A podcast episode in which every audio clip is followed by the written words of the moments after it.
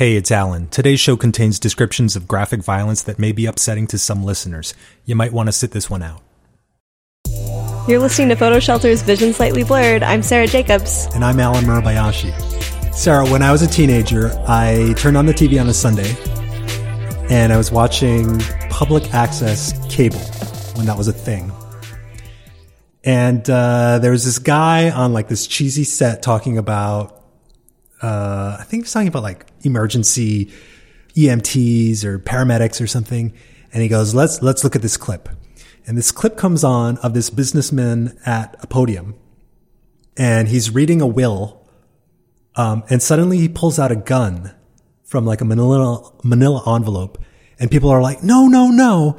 And he takes the gun and he, he shoots himself. Wow. And, you know, it's like a Sunday morning. I thought I was going to, hey, let's watch some cartoons. And I see Yeah. this. I was like, whoa. Yeah. And you just see like, I remember this very vividly. Blood just coming out of like his face after he shot himself. Mm-hmm. And so that, that image stuck with me in a very significant way for years and years and years. And actually, because of that scenario, even today, when, for example, an athlete has sort of like a catastrophic injury, like, oh, the, his ankle twisted in a very unnatural way.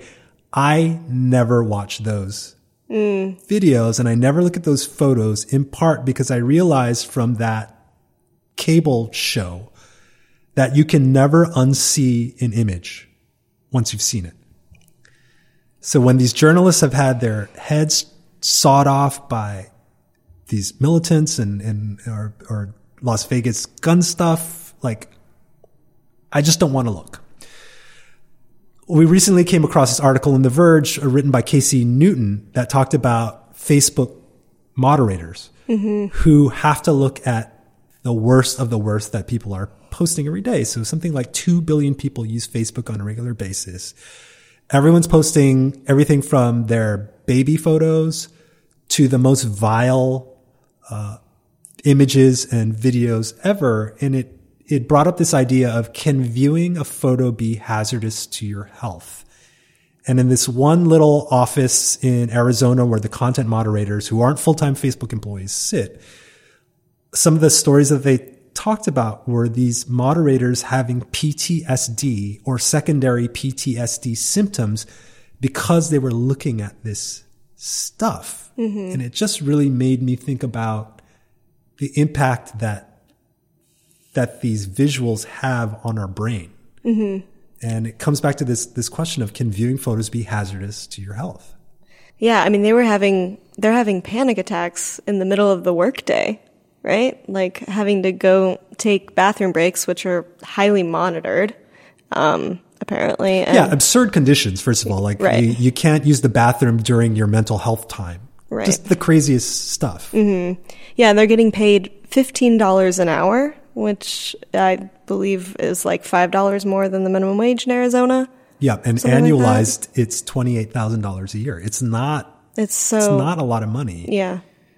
So it kind of reminded me of the discussions that we've had throughout the history of photojournalism about should newspapers publish war photos? Should we show the carnage of war so that people understand the real cost of war? And during the first Iraq war in the 90s, uh, Kenneth Jarecki, who's a very well-known photojournalist, took a photo of a Iraqi soldier burnt to a crisp in a tank. And he took the photo and no outlets at the time would publish it. Because it's just, you know, it's a, literally a guy turned into to charcoal. Um, and we have these conversations over and over again about when is it appropriate to show these images. If we showed a photo of a kid that had been shredded by a machine gun, would we have common sense gun laws in, in, in place now? And the, the, the article from The Verge kind of made it clear to me that some people can handle it and some people can't. And I don't mean that in like a, oh, you can't, you can't handle it. Right. Like our levels of resilience to seeing very violent imagery or having a violent episode in our, in our life, it varies from person to person. So it's really hard to make a blanket statement to say that this photo will actually be good for society. It'll cause us to think. Like the um, the refugees, the three year old boy who drowned. There was a very famous photo a few years ago. Um, you know, should that be published? Well, you know, I saw it. It was a tragic photo. Yeah. It it didn't make me go crazy. It didn't it didn't keep me up at night. But I bet for some people it, it did. I bet somebody who has a three year old kid probably kept them up at night. It's sort of interesting to think like about these moderators um, as editors, because before it really was only photo editors seeing you know graph highly graphic images like this coming in you know from from photojournalists, and now it's being put in the hands of yeah just regular everyday people that need to make some money. Yeah, and I think that even for the trained photojournalists, they're not seeing it, it. It would be pretty rare for a photojournalist to capture a murder happening.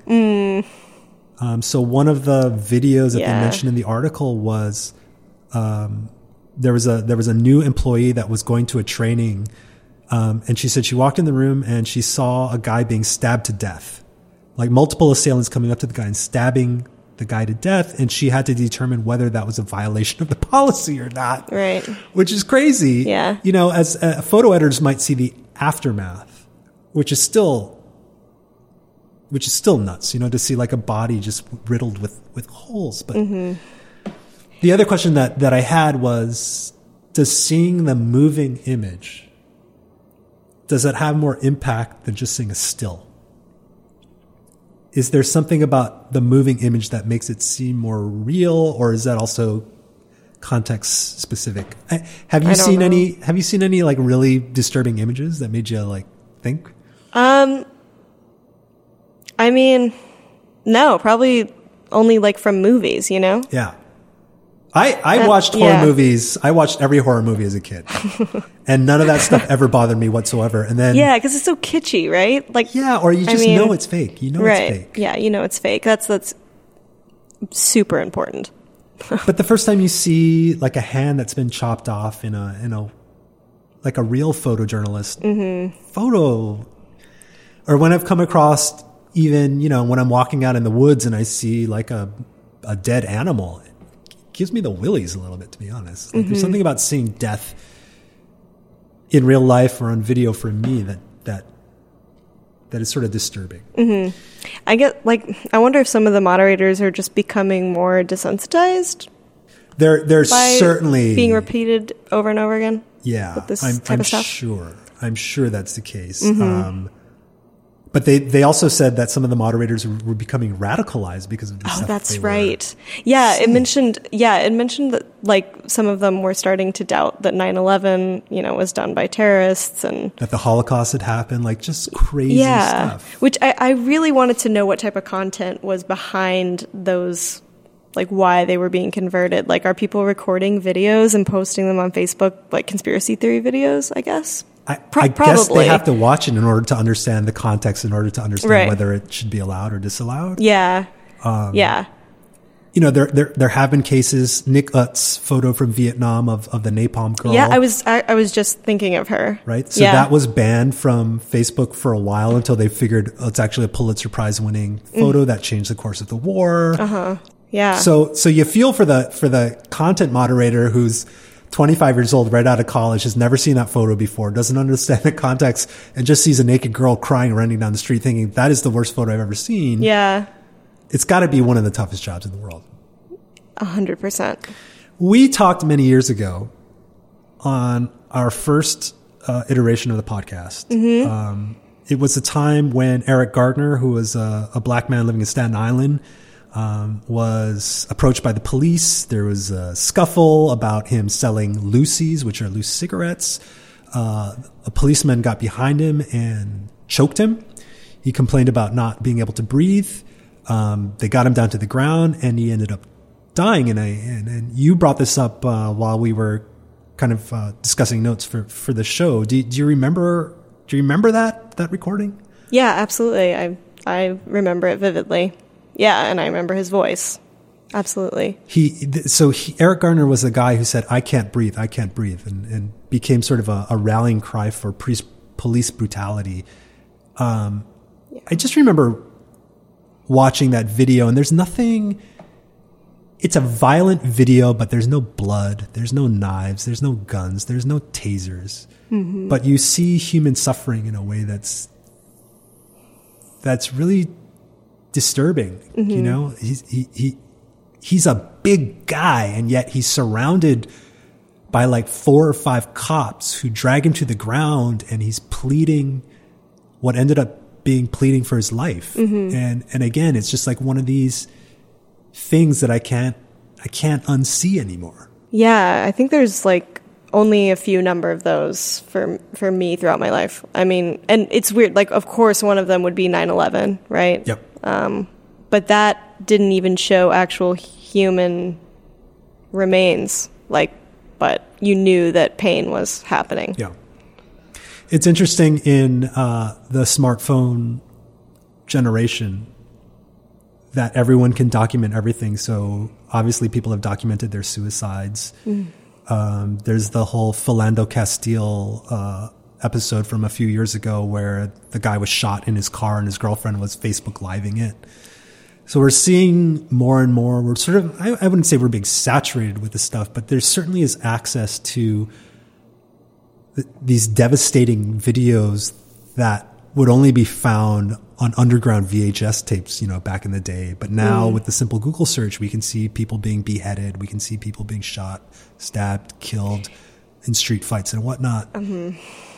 And it just, it, it makes me a little sad that there's such easy access to this stuff and that there's not, we're just not trained as humans to, to understand how to process this level of visual information. It uh, reading the Verge article and about the workers that have to be witnessing this stuff all the time really made me think like why do I have Facebook? Like what what is the point? Like we all should be deleting this. Um, but then what you just said about you know those videos existing somewhere online, like not just Facebook, like they would exist somewhere and it, that wouldn't like stop the violence but then maybe the moderators wouldn't have to have these terrible jobs like uh, i don't know So, what what do you think about this notion of should should the general public and should the news media in general be publishing certain types of photos to illustrate the horrors of war or the horrors of gun violence or, or whatnot, or do they really have to contextualize the usage? The New York Times ran into something recently where they published photos of a dead body in Africa in, in a shooting there. And they were criticized for sort of cavalierly showing brown and black bodies, dead bodies, whereas they seem to have more stringent rules for dead bodies in the, in the States. And so, it, kind of going back to this original question, uh, are there circumstances where you think there is a news reason to show violence? Yeah no i absolutely do think there's a news reason to show violence that's going on that's contextualized and explained um, another example from my life that still is like kind of burned into my memory is um, prisoners of war in the Iraq War, where they were being put on leashes um, by the U.S. soldiers. I mean, that changed the way that I viewed war um, and U.S. troops in general. This is the Abu Ghraib prison. Um, Thank Yep. you. Thank you. Yes. Um, yeah, I was 15 when those images came out. Like that was very dramatic. Um, and I think important, in, important for me and the public to see to expose truth. One of the ongoing criticisms of uh, photojournalism contests, and I'm thinking kind of specifically of World Press Photo, is the glamorization of images of violence. So, with few exceptions, a lot of the images that are in the final selection for photo of the year are these pretty violent images. You know, guy on fire. You know, Oh, yeah. people suffering uh, immensely, uh, victims of sexual assault. Uh, and whatnot. And it's a weird thing to be giving a prize to that type of photo as a. I mean, it is. It ends up being a celebration of of photojournalism under human suffering. Um, and so, is it raising awareness because it is a contest that gets republished and syndicated in, in other areas? Or is it exploitation? Or is it a little bit of both? I mean, I, Yeah. I'd probably argue, a little bit of both. I'd argue, yeah, maybe a little bit of both, for sure. Um, because it does educate, yeah, it does educate the general public that's looking at these photo contest winners um, about specific events that might not have come across their radar or their their feeds um, otherwise. You you mentioned something earlier talking about becoming desensitized to some of these images, and I think in part that's one of my fears of kind of encountering these images over and over again, and probably in the same way that an emergency room doctor gets desensitized to to like car crashes because they're encountering it with mm. some regularity. Yeah. I don't know that for me personally that I ever want to be in the situation where an image of violence can't shock me anymore. Like mm-hmm. that that that would be such like a terrible cynical world to live in where a child who's been shot to death with a automatic gun that you don't feel anything. Mm-hmm. another, I guess, note about the images that have really made an impact on you and I. Like we were young, so Yeah. that's, I mean, and they made an impact on us for the rest of our lives, right? So the images that are coming out now that you know, ten year olds, twelve year olds, you know, however, teens are seeing it. Um, hopefully, it's making a difference and an impact on them and about what matters to them. Yeah, or maybe we should try harder to to not allow young kids to see those types of images. You know, it just can't be good for. like, could could, Mm. I could if I could go back in time and not see that photo of the guy committing suicide Yeah. as a teenager, I wish I could. You wish you could. Yeah, I mean, it Yeah. doesn't.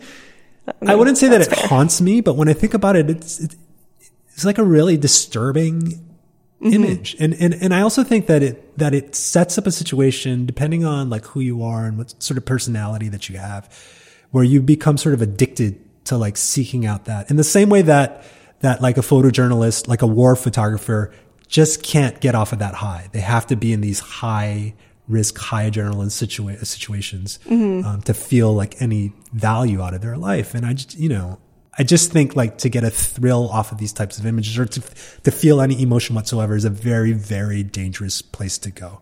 So For you personally. yeah, for me personally, and for, I'm sure for like a lot of people. Yeah. know? Yeah, yeah, yeah. I wouldn't want to be there. But I think their jobs are immensely important, though. No? The what are we talking about? The moderators again? Sorry. the, the Facebook moderators. No, no, no. the Uh, photojournalists oh, the that you mentioned that might like get a get a quote unquote thrill from, you know, documenting these type of events I, and I human see suffering. photojournalists, war photographers who have been out there year after year after year after year. I see some of them make specific decisions in their lives to say, I have a family now. I'm not going to do this anymore. Mm-hmm. And I see other people that go from a series of broken relationships and are still out in the field Mm-hmm. documenting. And I guess, you know, part of me is like, God bless them. Like somebody's got to go out there and, and take these photos. You know, Syria, for example, like Yeah. very little coverage coming out of Syria now because it's so dangerous and the West seemingly doesn't really care anymore. And there's a lot of places, conflict areas in, in uh, Africa that are still like that. Mm-hmm. But at the same time, it sort of makes me a little sad for them, you know, that, that, that they have to do that for years and years and years. I know, but that's I mean, that's their choice. And Yeah. Yeah. yeah. I mean, if that's what makes them happy and they believe that they're working towards, you know, a bigger goal of revealing the truth and like what's going on, then I think more I personally think more power to them and all of their broken relationships. Well, we're never going to run out of disturbing photos and videos. So. Oh, great.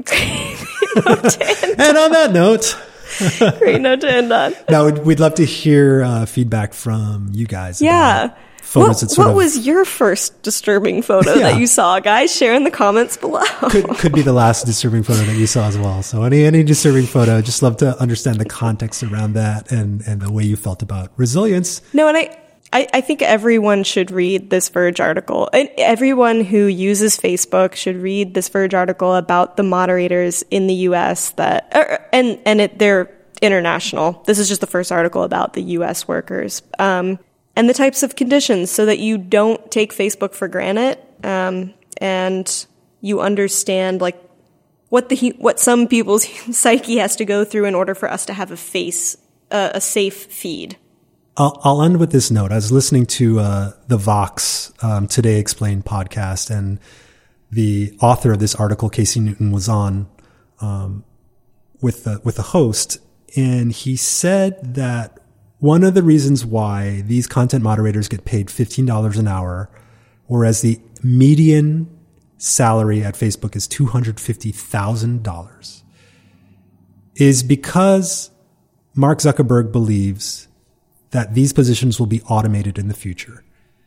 And if you believe that a task is going to be automated through AI and whatnot, and there's debates about whether it can really ever be automated, there's a tendency to discount the value that the that the human operator is doing. You know, like truck drivers are going to be all automated, so why would we ever allow them to unionize or pay them more for the work that they're doing?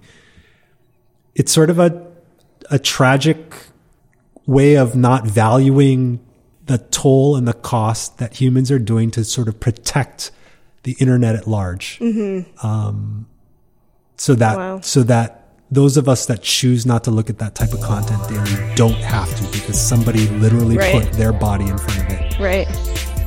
Food for thought. PhotoShelter is the online leader for photography websites and workflow tools.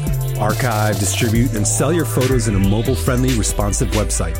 Try one free for 14 days at photoshelter.com slash podcast.